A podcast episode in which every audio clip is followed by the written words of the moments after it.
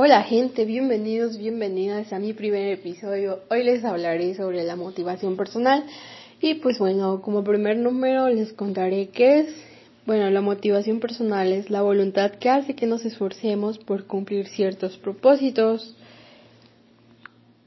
Es decir, es la fuerza motriz que surge de nuestro interior y nos ayuda a solventar los obstáculos que nos podemos encontrar también la motivación nos impulsa hacia una dirección u otra dependiendo de nuestras necesidades y nuestros objetivos.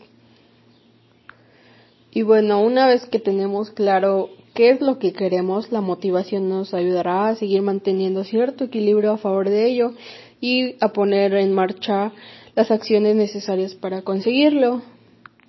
Y bueno, para poner en práctica esto llamado motivación personal necesitamos de ciertos puntos. Por ejemplo, el positivismo.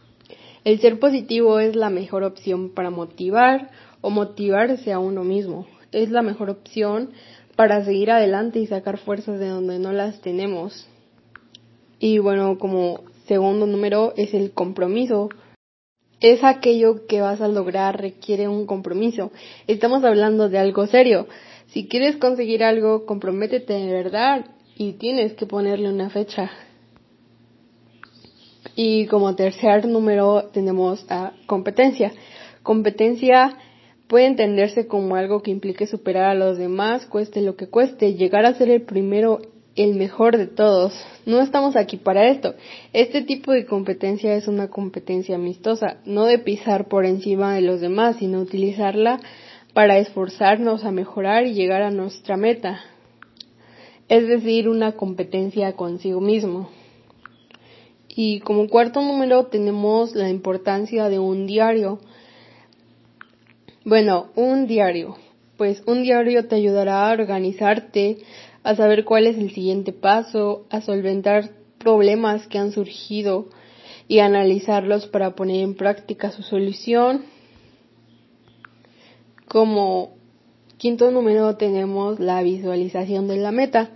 Una clave de la motivación es la visualización de la meta. Como, ¿Cómo te verás? ¿Cómo te sentirás? Pensar en ello te ayudará a mantenerte fuerte y no a decaer ante los problemas que pueden aparecer. Como siguiente número tenemos la inspiración diaria.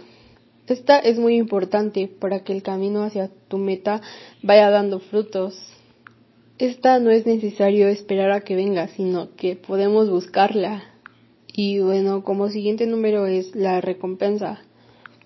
Bueno, como todos sabemos, no todo es trabajo, trabajo y trabajo. Cuando alcances un objetivo, cuando logres superar un obstáculo que te acerca más a tu meta, date un respiro y recompénsate con algo. Puede ser un pequeño descanso o algo que tenías muchas ganas de comprar, Tienes que recompensarte por aquellas pequeñas cosas que vayas alcanzando. ¿Para qué? Para que la motivación no decaiga y para que sigas activo y con más fuerzas en tus propósitos.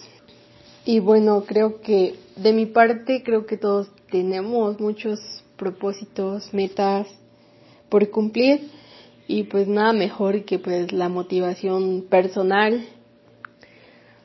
Y bueno, a continuación les dejo un audio que siempre me gusta escuchar cada vez que estoy a punto de rendirme y pues espero les guste y pues se los dejo. Un momento, cambiaste. Dejaste de ser tú. Dejaste que las personas te señalaran y dijeran que no eras útil. Y cuando se volvió duro, empezaste a buscar a quién culpar, como a una sombra. Te diré algo que ya sabes. El mundo no es un arco iris y nubes rosas. Es un mundo malo y muy salvaje, y no importa qué tan rudo seas, te pondrá de rodillas y te dejará así permanentemente si lo dejas. Ni tú, ni yo, ni nadie golpeará tan duro como la vida.